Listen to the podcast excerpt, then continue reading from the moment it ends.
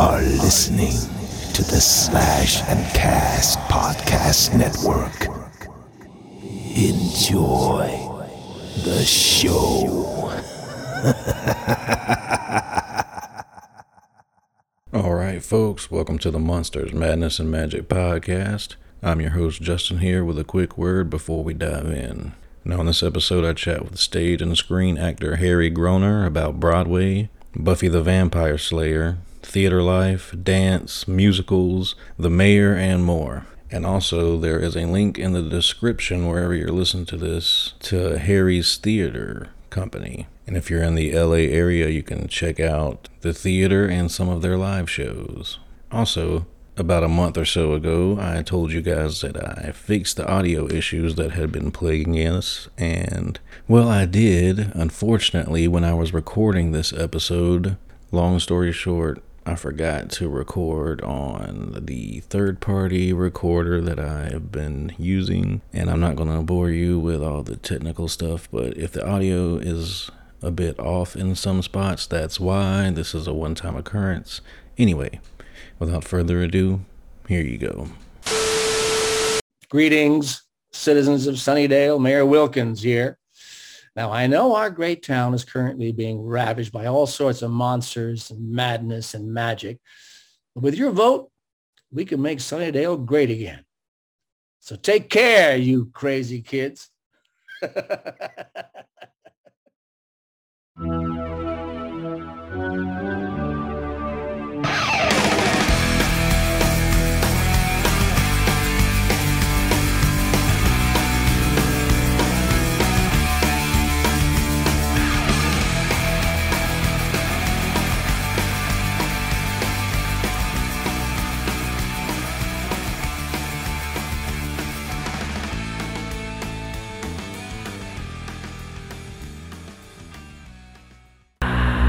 Greetings, boils and ghouls. This is your comrade, the Crypt Keeper here, reporting dead from the sanctuary of the strange. Tonight's macabre myth is a fright-filled feature, one overflowing with monsters, madness, and magic.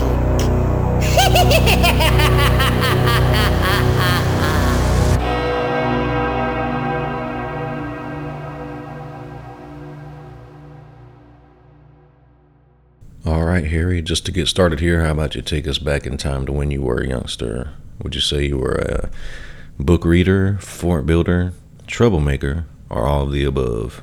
I was not a book reader. I am now. I'm I'm I'm a bookaholic. I gotta have a book. I even start to freak out when I'm getting near the end of one book and I don't have another one to go to. I start to I start to freak out.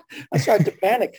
And this was not true when I was a kid. I did build forts. I think all kids build forts. I grew up in San Francisco, so we lived on a hill. So we built coasters, you know, uh, Oh. out of anything we could get uh, to make a frame onto which we, on the axles, onto which we put skate wheels and we would, you know, just go just, you know, pull the thing up the hill and then go back down the hill, pull the thing up the hill and go back down the hill. It was so much fun. Our coasters were the best. And then my friend Robert, who was in school with me, said, I got a coaster that my dad made. You want it? And I said, sure. What is it? So I went down to look at it. And what he and what his dad did was he made this big old piece of plywood as the base. On it, he put two axles that were, uh, it was a pipe on the end of which he soldered ball bearings. And so, uh, and on the front, of course, you can go like this, you can steer it. But it was Right. the, the, the, the axles were, were pipes with ball bearings soldered to them. And so on our hill, what you could do is you could go down. Now you couldn't, you couldn't make turns or anything. With the skate wheels, you could, but not with the ball bearings. But what you could do with the ball bearings was when you got enough speed and you shifted your weight, you can make yourself spin like this going down the hill, going down the sidewalk. And at certain kinds of weather, the metal on the concrete sparks would fly out. So we go, That's- that was really pretty cool, right? It is. It, it was really cool, and certainly for a kid of my age, and we all had these coasters, and we all just would, you know, like three or four of them, we'd all just go up and down the hill with these coasters, or then we'd get big old cardboard boxes and make a wall, and then ram through the cardboard boxes and just go bam and just shatter the cardboard boxes. So much fun. So much fun. that definitely sounds like a wild time. I was looking into the background of your mother and father, and it just seems that you were born into the arts, and really there was nowhere else to go other than the arts for you. You know, when I was very, very young, I wanted to be a, a spy, you know, a la James Bond. I wanted to do that. My friend Chris and I, we had these fantasies about when we're growing up, we're going to have, we're going to get a great apartment and we're going to be spies and we're going to be playboys and we're going to be all this. This is when you're about by seven or eight or nine years old. You know, they were going to do that. And then, yes, because my parents were in show business, that's right. When I saw, I think the first, you know, movie musical that I saw was South Pacific and I loved that. But then what really kicked it in for me was the movie of West Side Story. I said, I want to dance like that. I mean, I was always, I was in fact dancing around the living room and I would dance for family parties and things like that. And it would all be improvisatory and I would just on a record and I would dance, but I wanted to dance like that. And so my mother found a class at the Conservatory of Ballet. And this was a jazz class taught by a man named Benny Reyes. And then while I was there taking that class, Miriam Lanova, who ran the company, the ballet, uh, in the Conservatory of Ballet, there was a ballet company called Ballet Celeste and Miriam Lanova uh, ran it. She was the artistic director of that company. She was with the Ballet Russe, and uh, she worked with the Ballet Russe in France. And she, at one point, she came to me and she said, "Do you, are you interested at all? Do you want to play the Prince in Nutcracker?" Now, usually the Prince has a lot of dancing to do. Well, I'm just starting out. I don't know from anything. I'm just starting out, so I can't dance. But I think what they did was they saw someone who could fit the costume and who could walk around and there was a big uh, nutcracker costume. I could be in that. And then when you're transformed, you're transformed into a prince. And I think they saw that I could be a prince. And all I really had to do at the very end when we came to the land of the sugar plum fairies or whatever the hell that, that, that was, I could tell the story of how Clara fought the Mouse King and saved. It was all done in pantomime, and then I had a few little, uh, you know, grand jetés around the stage, and then I said, and that's how I was transformed into a prince. And then I go sit up stage, you know, on a throne with Clara while everyone else dances, right? And then you right. take a curtain call and go. So I said, sure. So I did that. And I really started to fall in love with ballet.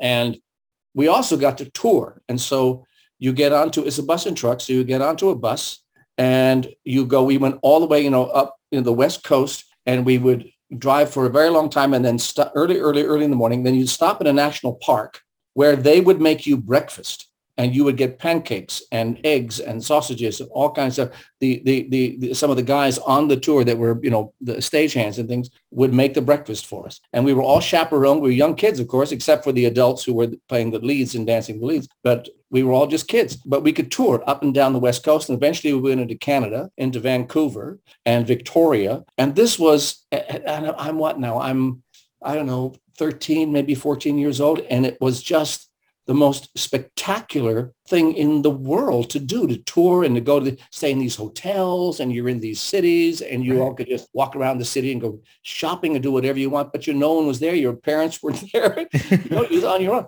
But we had such a good time. And so I love those tours and I did that for a number of years. I was with that company for a number of years and really, really loved it until I just sort of fell out of love with the ballet. And, and it was also that time where when I got into I was in junior high school, also taking ballet and being with the ballet company. And then the last year of junior high school, the English drama and music department got together and did a musical version of James Thurber's The 13 Clocks. And I played a character called the Golux. And that was the first time that I got to sing and dance and act in a show at the same time. So that was the very first musical. But that sort of kicked the theater part in for me. And so when I got to high school, I immediately joined the, the theater department, the drama department, took acting classes. So the acting and the dance were happening simultaneously. And then I just sort of, I, I, the ballet, I just sort of fell out of love with ballet, but I love the musical theater and I love the theater itself. And so I just stayed with that. And so then I just did plays and things like that. And shortly after that, got into musicals and all that. Then I go back and forth between plays and musicals, plays and musicals. But that's how that started. But my dad, yes, my dad, both my mother and father were dancers. Actually, when I started taking jazz, they said to me, listen, if you really want to be good at this, you have to take ballet. Oh, that's what it was. You have to take ballet. And I said, I, I, I really don't want to take ballet. I really don't because I'm just going to be the only guy and all and like I'm just this is going to be nerdy and I'm I don't want to this is if you want to be good you have to take ballet. So I said okay. So I started taking ballet classes and that's when Miriam Lanova saw me when I was in the ballet classes. That's when she saw me. Uh, but yes my mother was a wonderful opera singer. She would have had the war not interfered with their lives and of course the way it interfered with everybody's lives at Right. that time. But with those with my mother and my father I think my mother would have been very very successful in opera and she would have worked all the time. I don't know whether she would have been a star, but she really, she was a coloratura and she had a beautiful voice. We have recordings of it. She really did have a very, very good voice. My father was a concert pianist, but he was also, they were both, they both danced and they both could tap. But my dad also in Germany loved to work in the cabarets. And so he hmm. had acts, he had dancing acts and he had an, an act where he did you know, an eccentric dancing, and he was a rubber rubbery guy. He did magic stuff. He did all all kinds of things, but he had partners. He sometimes it was a guy, and sometimes it was a lady that was his partner for these particular gigs that he'd have around Germany before the war. But yeah, but he was a concert pianist, and he actually had a, a quick change act that was amazing.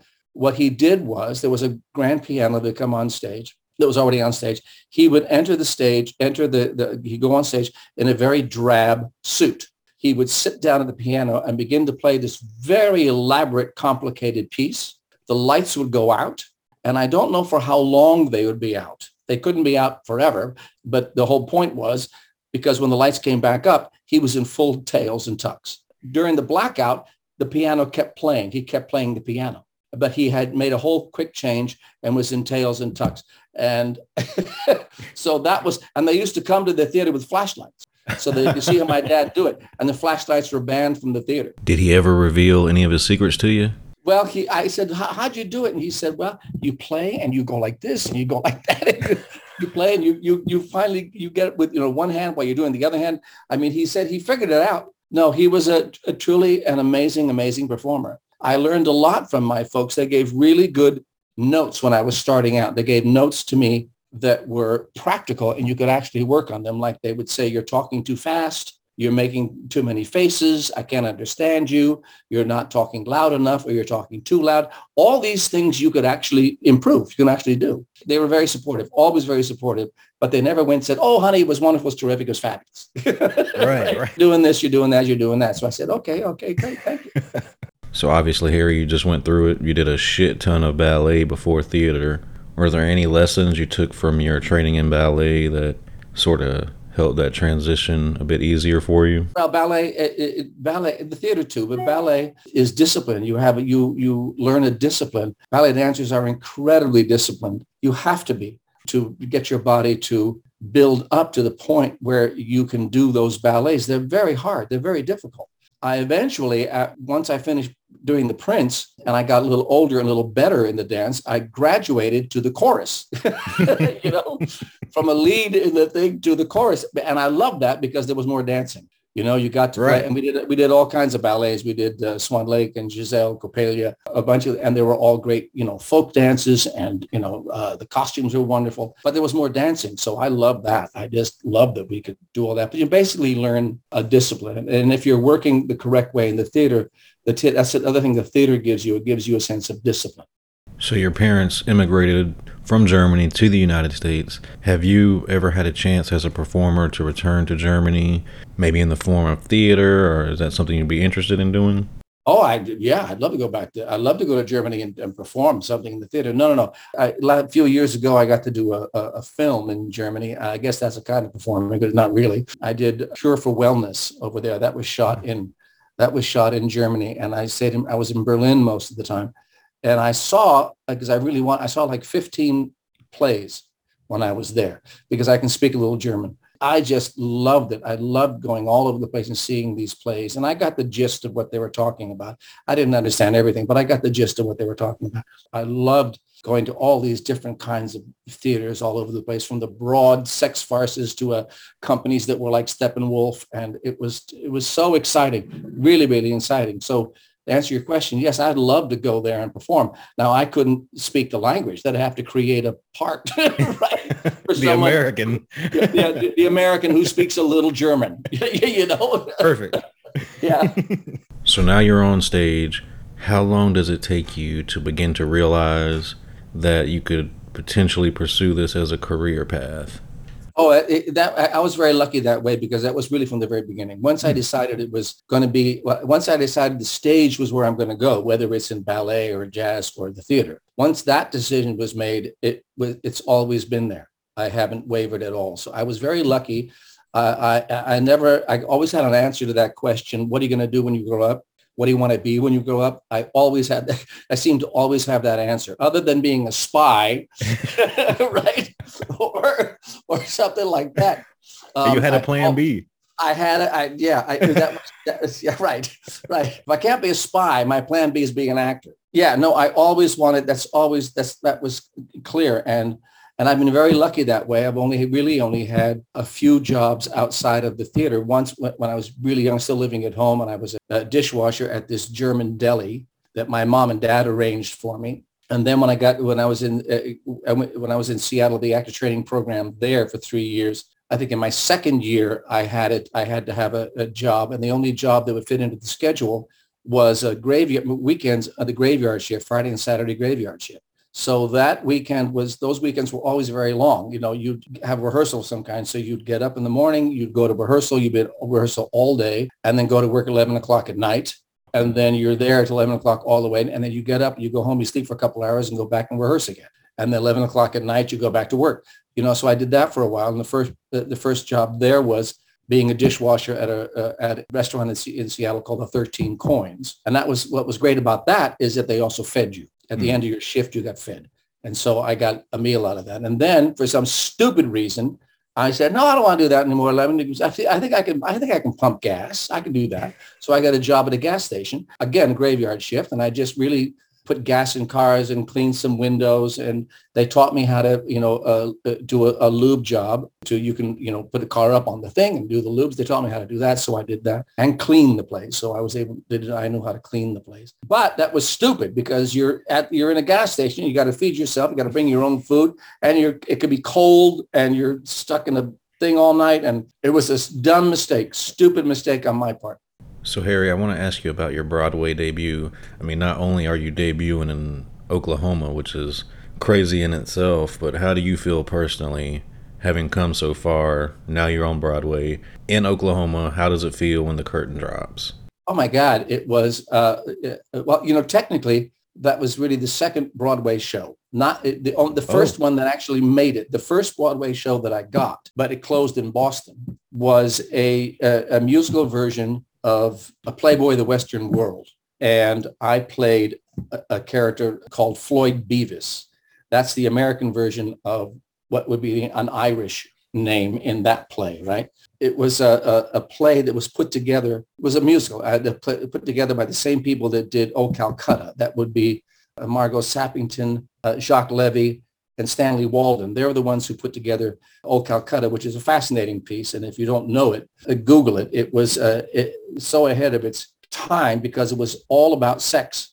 And every scene in it was written by famous playwrights and, and the theme being sex, whatever the sex was. And the actors had to play all these different kinds of roles and all these things in addition to the nudity that was in the play. This is in the 60s, right? This was the nudity that was in the play. The whole opening number called The Robe was you had all the actors standing there with white robes, and then they did all this little little dance, little teasy kind of dance, at the end of which they dropped their robes, and all the men and women stood there completely naked. And then they went on with the show, which was in some ways really, really beautiful. But anyway, it's those people that put that together, to put this together. And we did the best we could in Boston. But then at one point, the producer, Eugene Walsh, came to me and said, came to all of us and said uh, on stage, listen, guys, we're not going to make it. I, uh, uh, there's a newspaper strike in New York, but it, we're, we're just not going to make it. We didn't really. So we're going to close on the weekend. And so thank you very much and goodbye. right? He was a great producer. He really was. He was a wonderful producer. But that was the first Broadway show. But Oklahoma, that was an incredible experience because First of all, it was never meant to come into New York. It was always meant to be a tour. I did nine months on the road. And it wasn't until we got to Washington that the powers that be, that be Agnes DeMille and Bill Hammerstein, they all got together and they said, well, you know, this is really good. we should we should bring this in. And then Agnes said, well, it's not going to go in unless you change the sets and costumes because sets and costumes weren't really that great. And so we got new sets and costumes. But, you know, uh, uh Agnes DeMille who was a famous choreographer, and she choreographed the original the original company of Oklahoma. Bill Hammerstein, son of uh, Oscar.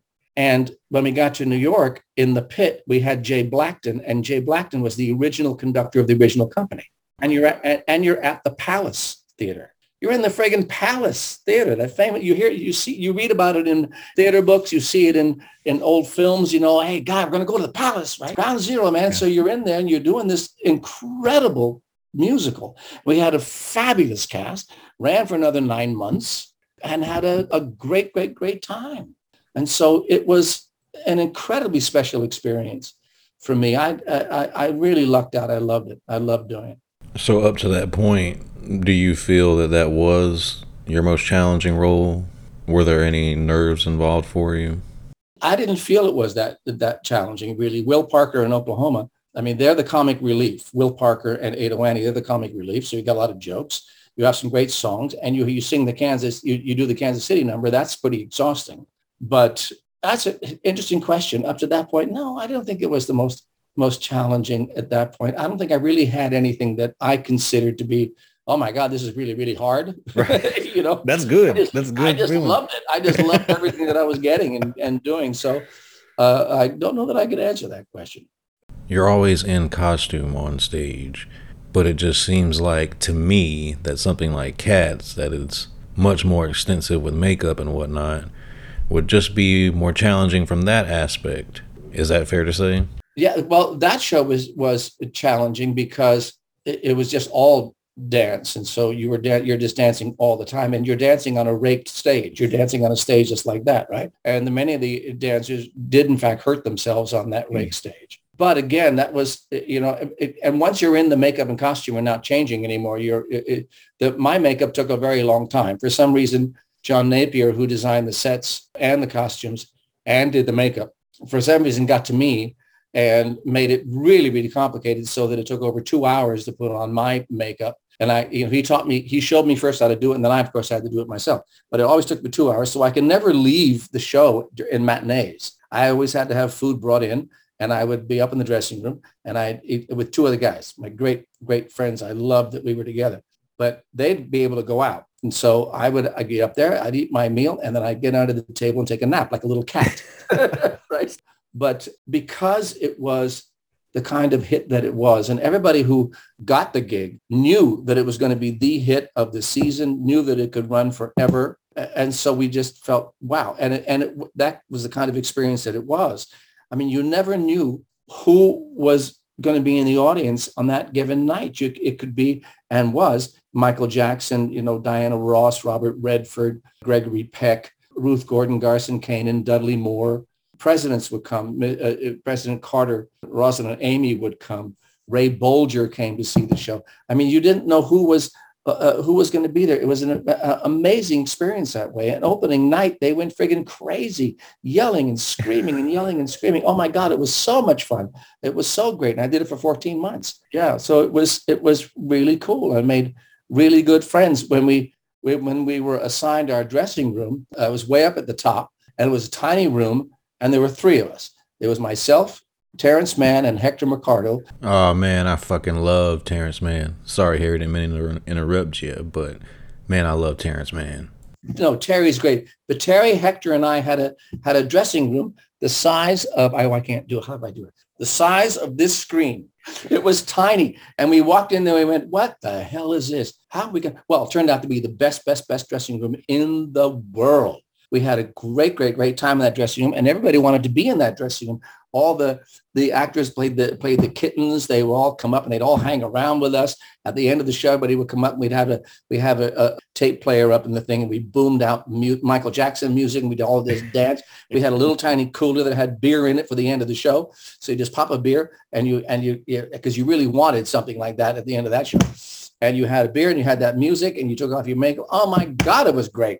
The show was a party, certainly in that dressing room. It was the size of this, the screen. No, it was just, it was really great. It was really great. We had a good time and they're still dear friends to this day. Terry Mann's a dear friend. Hector Mercado lives out here. He's a dear friend. But Terry's working. Terry's getting gigs right and left. Oh, he still is in the thick of it. And he's, and he's just aging really well. I mean, he looks fabulous, doesn't he? Gray hair, long gray hair. Oh my God. He's cool. He's a cool man. So, Harry, how did you get from the stage to the screen for the first time? Well, you know, you come out here. Work just work just sort of.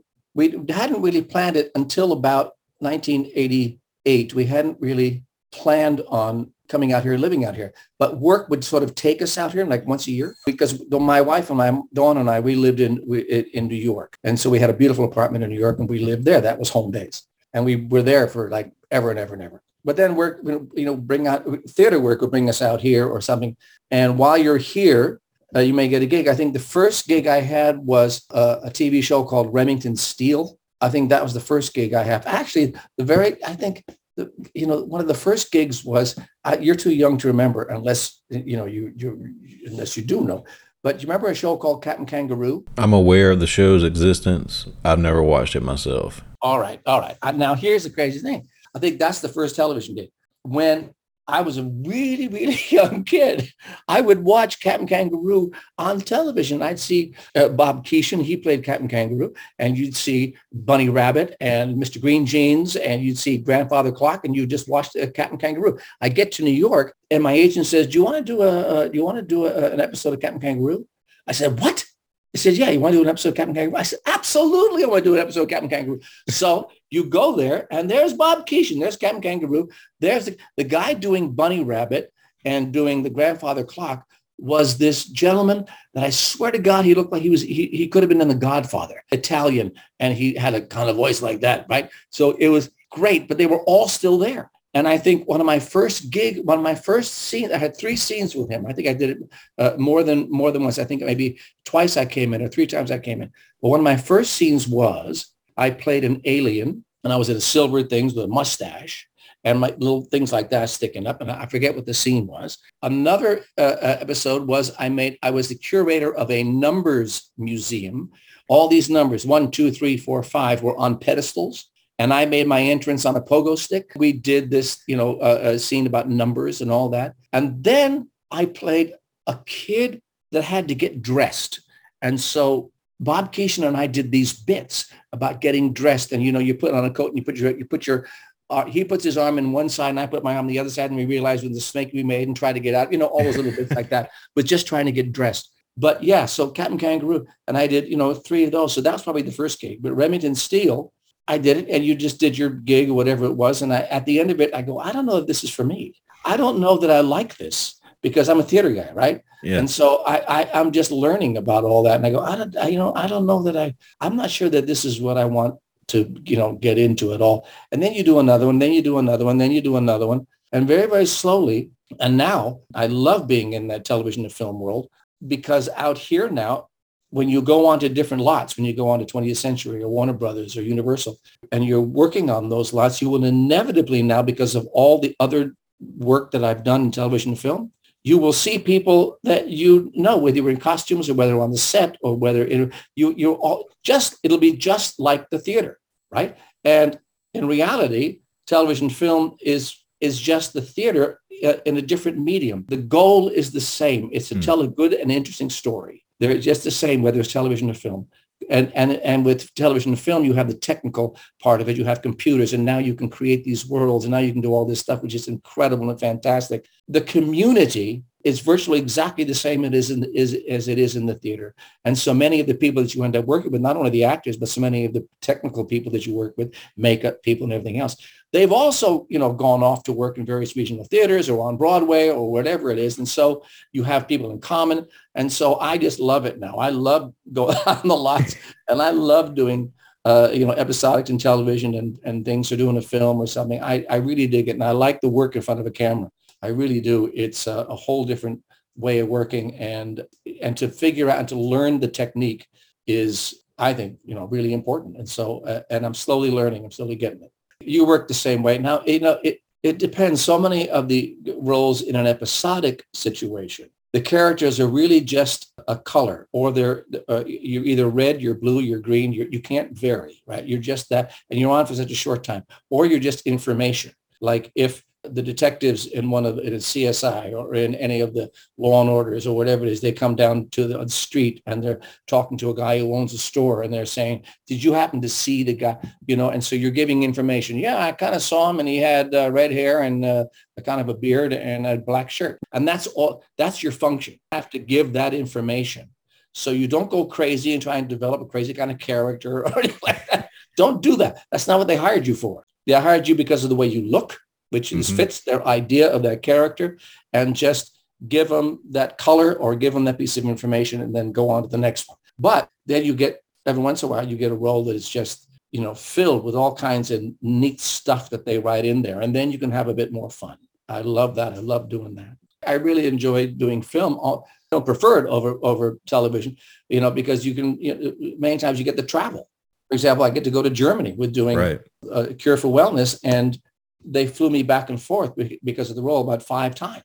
You know, so you got to spend a lot of time in Germany and I got to see a lot of Berlin and I got to do a lot of really, really cool stuff. And speaking a little bit of German that I do, some of the German that I knew when we first immigrated, because I didn't speak English when we first, when we go, I was one and a half, really speak English until I started going out into going to school and all that. And then I started to learn the language. So English is really a third language for me. It's uh, German and Russian were the first two languages not both of which I didn't speak very well, but I you speak, you know, as a child. But a lot of what I knew as a child was coming back to me while I was in Germany. So I could go to a restaurant and I can order in German, or I could go and take a cab and I could talk to them in German, say, I want to go here, I want to go here, I want to go here, or my right. hotel is here, and have little mini conversations, you know, that interspersed with some American because they all speak English. That's the best and most natural way of learning a language is to go to the country and speak and interact with the people. That's right. And, you know, but everybody in, in, in, that I encountered in, in Berlin, everybody speaks English. And sometimes you you uh, you ask in German, they answer you in English. And I say, but I'm trying to I'm trying to learn my German again. He says, oh, okay. But everybody speaks English, so you have you know no no issues with getting around or finding way. You have no issue. And so I just I just loved it. I really love being in in Germany.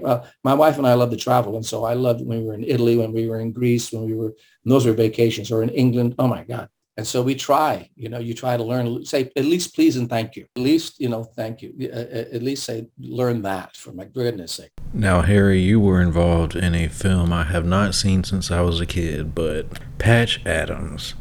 What was your experience like on set with Robin Williams? First time I worked with Robin, who was, I mean, he, he was, he was truly an, an incredible performer, an incredible human being and all that. But the first time I worked with Robin, there's a theater here in California that's still uh, running. It's called the Pacific Conservatory of the Performing Arts in Santa Maria, California, which is up north near San Luis Obispo. I went to that theater. That's where I got a lot of my really basic training before going to the University of Washington. That's where I, got, I started there when I was 18 years old. I worked there for seven summers, I think, finished in, in, in 1970. I started there. 76 is when I finished. And Robin was there one of the summers working as an actor.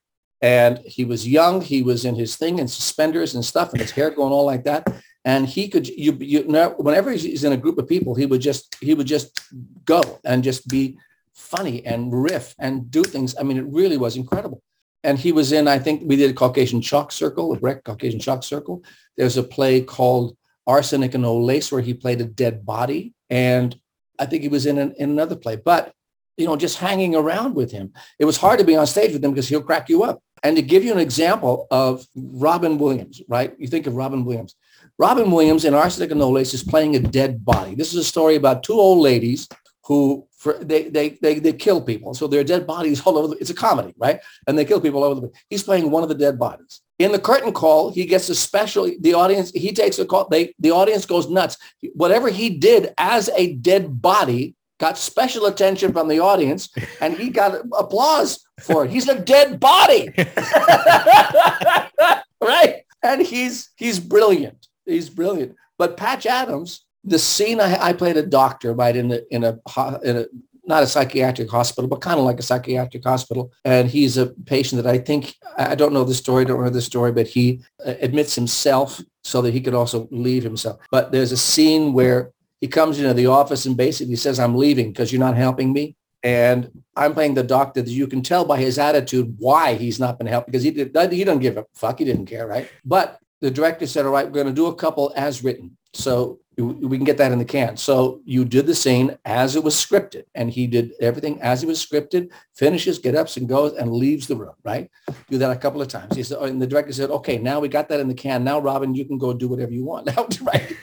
So then Robin starts to do his thing. And I got to be there and listen to that. Now, I, I did not crack up. The crew at times cracked up, so we'd have to start again. But I did not crack up. At the end of which, Robin says, Jesus Christ, you're like a you're like a fucking rock. And I said, Robin, that's because I'm not looking at you. I'm not listening to the patient. I don't really care. I'm stirring the stuff in my coffee. I'm doing something. I'm not look. If I looked at you while you're doing all this, it'd be all over. But I wasn't looking at you. And so I said, well, well, we had a we had a great time. And he was so terrific to everybody. To the, he was always prepared and disciplined, and he he kept he he created a, a, familial kind of atmosphere with all the actors, and and it was he just made it a wonderful, wonderful working and safe environment. And, and you can understand that when you see Robin not only perform, but you see him in interviews, you see him in, in his, you know, in his life that he's a generous person, really, uh, uh, regardless of, you know, the demons. Obviously, he had demons. We all right. do. But I didn't see any of that. It was just Robin being brilliant, being funny, and taking care of everybody. For all you out there who love Robin, he was a wonderful, wonderful man. And it's a tragedy. It's a, it's a loss for all of us and for his family that he's not with us anymore. So I hope he's making making God laugh. I know he's making God laugh. Thank you for sharing all that, Harry. And my first personal experience with your work was your role as Mayor Wilkins on Buffy. So going into the audition, you know, obviously you have minimal information on the character. What's your mindset? How are you approaching Mayor Wilkins in the audition? How did you land the role? Quite honestly, I don't really remember the audition. I just went into, I don't really, I, I just went into the audition the way you were, I was going into all the other auditions that I was going to. You just do the role as best you can. Right. Um, I don't remember getting any notes from Joss. I just did the role as best I could, thinking that this is, you know, where he needed to go. I didn't, I didn't play villain. I didn't, you know, do any of that stuff. I just played it straight and was ecstatic when I got the role. But that actually wasn't the first role for Buffy that I auditioned for. If you remember, and I'm sure you do, a lot of the fans will remember, eh, eh, at one point, I think it's where in season three it is, but it's the is the finally the confrontation, the first time that Buffy and the mayor meet, and it's in, in a cafeteria. If you look at that scene, the entrance, when I come down the hall and I walk into the cafeteria, in the hall behind me is a pedestal on which is a bust. That is principal, is it Flutie? That is that is one of the one of I think it's principal Flutie, and I think Armin then becomes yeah. Armin Shimerman then becomes the, becomes the becomes the uh, the uh, the principal because Flutie's no longer there. But I think uh, for that role, I auditioned for that role of that principal when the I guess when the principal was an actual character before he's no longer there and now he's a bust. So if I'd gotten that role, I'd still be in that scene. well, because I fair, I'm glad you didn't get the first one. Yeah, I'm so happy the first one. Yeah, no, I, I I I lucked out, and it was only supposed to be an eight episode arc, but because of the fans, thank you very much, it got to be mm, a, a number of other episodes, many more episodes, to the point where in the last season, I had that wonderful scene with Faith that they that they put in, and that is because that scene is only there because of my wife. And let me explain we were in New York and we were coming back to uh, Los Angeles. We were at breakfast at some uh, coffee shop. And Dawn says, you know, this is the last season of Buffy. I said, yeah, I know. He says, why don't you call them up and see if they'll put you in the la- an episode of the last. He said, they're not going to put me. She, she literally said, don't be an asshole. Give them a call is what she said. So I said, oh, all right. So I, I called my agents right there. I called my agent and said, okay, so it's the last season of Buffy. Do you think maybe if you said something, they might write me in a scene or something. She goes, I don't know, let's try. So they called and they wrote the scene because now I was there in California and they wrote the scene. Had we not done that, thank you, my wife, Dawn Didawick. If they had, if my wife hadn't said, don't be an asshole, call them up, that scene wouldn't be there. Isn't that something? That, that's That's right. That wouldn't be there. And Eliza, my God, she was just, she was incredible to work with. She's a, a, a, a wonderful actress, as you all know. She's mm-hmm. a, an incredible actress. We had so much fun working together in that, in the, in the show. I just, I just adored her. I just really adored her. And I love that relationship so much, that father-daughter relationship. I love it. So obviously Buffy is one of the most popular television shows of all time. And by season three, they were rolling. So now you're behind the scenes. In your opinion, if you could put your finger to something, what was the catalyst to that success? My, my experience in that third season, I, I saw a cast that really, really uh, liked each other a lot. And Joss was was really wonderful and wrote to everyone's strengths. But I saw that cat. They hung out together all the time. They were, you know, they were such good friends. And I think that translates to the to the screen. But you also have Joss who's writing shows that a young teenager could really relate to. And because they're talking about subjects using the metaphor of the vampire that is and demons and all that that they could really relate to. And so he taps into something and it's so well written and the comedy is actually really to he just creates these wonderful characters, the mayor being one. I mean, Joss really did whenever I got whenever during the uh, uh, in those episodes that I did. If I ever got, if I ever started doing things that were too villainy, like you must pay the rent, you must pay the rent, he would just say, no, no, no, just throw it away, just throw it away, just throw it away. Don't worry about it. When you're playing someone who has all that power, you don't really have to do anything. Everybody else, everybody else does something. You, you, you know what your power is. You know what you can do, and you know what you can destroy. And everyone else knows that, and so they behave around you uh, the way they're supposed to behave because you're someone who has all this power. But you don't have to. You don't have to show people or tell people, look, I'm really, really powerful. I'm the bad guy. I'm really, you don't have to do any of that stuff. Just just say the lines that Joss gives you and let it all work and let the audience take from it what they will. I mean, one of the reasons that he's scary is that he doesn't have the horns and the scales and the teeth and the things. He doesn't have any of that stuff. He's just like your guy next door. Mm-hmm. I mean, we've seen uh, pictures of, you know, uh, serial killers who look innocent and look, they're, they're all just nice guys and they're all there, but they're killing hundreds, not hundreds, but they're killing all these people. and you know, he's got to be, you know, have certain values and things like this and have certain, you know, things about cleanliness and all that. These are, these are important things he has to have. At the same time, he's got to kill people. So there you go. And the fact it continues to excite new audiences. Mm-hmm. I mean, when I go to some of the conventions and stuff, the young people that come in and I go, they weren't even born. Yeah. When, when you know, when, and and and they're just discovering it and they're really digging it and they're really getting into it. And that's a testament to Joss and the cast and all the people that created it, that they they're created something that sustains. And right. as you know, there are shows that don't. But with Buffy, it really does sustain. And that's because of the way the show is written, the way it's performed. And so God bless him. So here's a little odd coincidence or synchronicity. A few weeks ago, I had a chance to chat with Raphael Sbarge, whom you worked with on Once Upon a Time, and you played his father. What was your time like on Once Upon a Time and working with Raphael? That was so much fun because we played, and and forgive me, I, I forget the, the actress who played my wife, who was wonderful in it names just go out of my head. I can't remember anymore. But we had a good time because we played, you know, sort of carny people that mm-hmm. were, you know, uh, taking advantage of everybody. They they were always looking to scheme and you know get money out of people and right. cheat people and all that kind of stuff. But they put me in a great costume and you know longer hair and a funny thing and all that kind of stuff. And so and they and again they wrote really well for the two of us. And both of us having the kind of theater background that we did, we knew exactly what they or pretty much had an idea of what they were looking for in the scene. We knew how to make that, that comedy come across. And it was just, it was, it was just so much fun to do. And when we did some of those scenes where they are country scenes where you're outside and there are cabins and, and little shacks and, you know, wagons and horses and all that outside, some of those parts of those scenes were in fact shot outside, but a, a lot of those scenes were shot in a sound stage where they had the shacks and things and all that under in front of a green screen.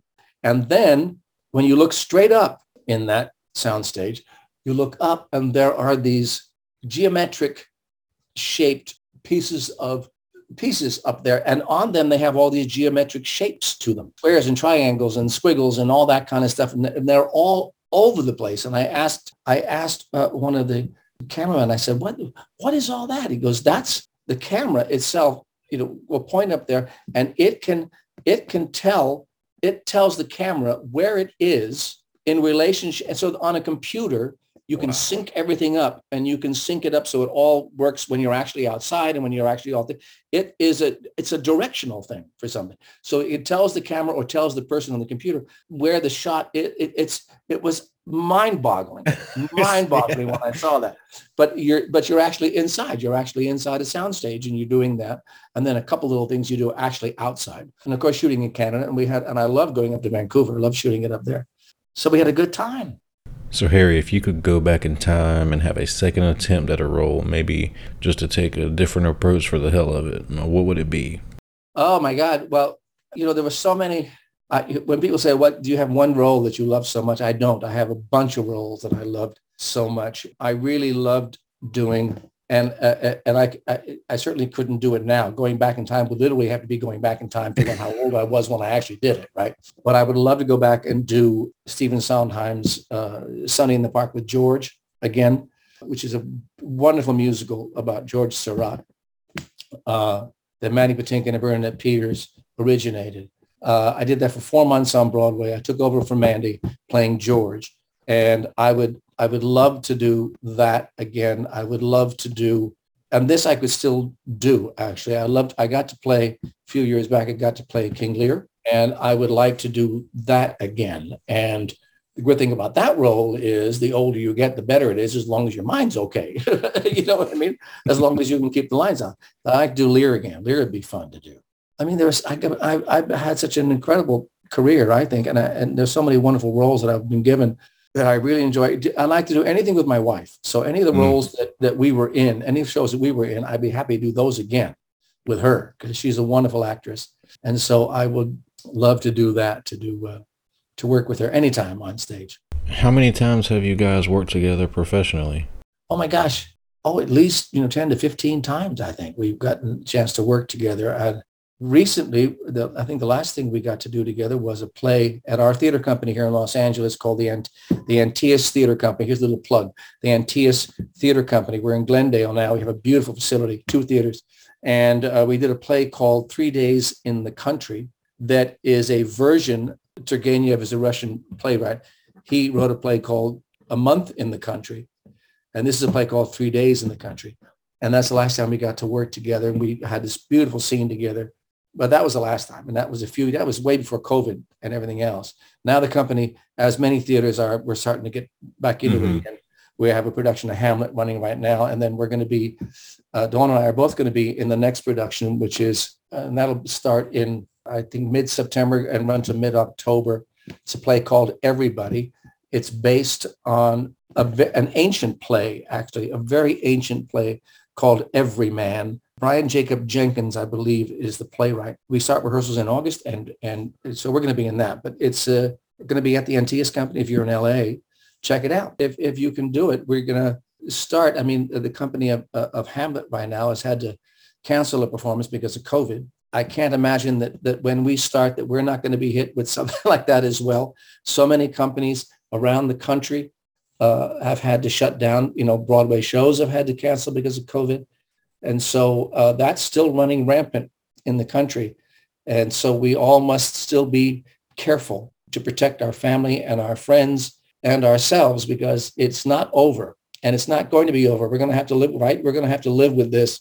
But at the moment, people are still getting sick. They're still going to the hospital and they're still dying. We have to be careful. Both Dawn and I got, got it. We were had a trip uh, to the East Coast. We went to Washington, D.C. for a wedding, and then we went to Virginia to visit her family for about a, a week. And when we got back, we tested ourselves and I was positive, she was negative, and then a week later she was positive. So we both got COVID. Now they were mild cases. Uh, we weren't really, really, both of us weren't really, really sick, mainly really, really tired. Right. Um, and we got over it. We had a cough, we got over it, but it's still out there, everybody. Mm-hmm. It's still there. So be smart, be careful and watch out for yourselves and your family and your friends. Take care of your community. Well said. So, Harry, what's the best acting advice that you've received throughout your career? Be prepared, I guess. By that I mean do the work, learn your lines.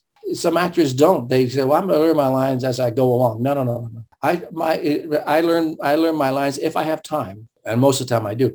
I learn my lines before the first day of rehearsal.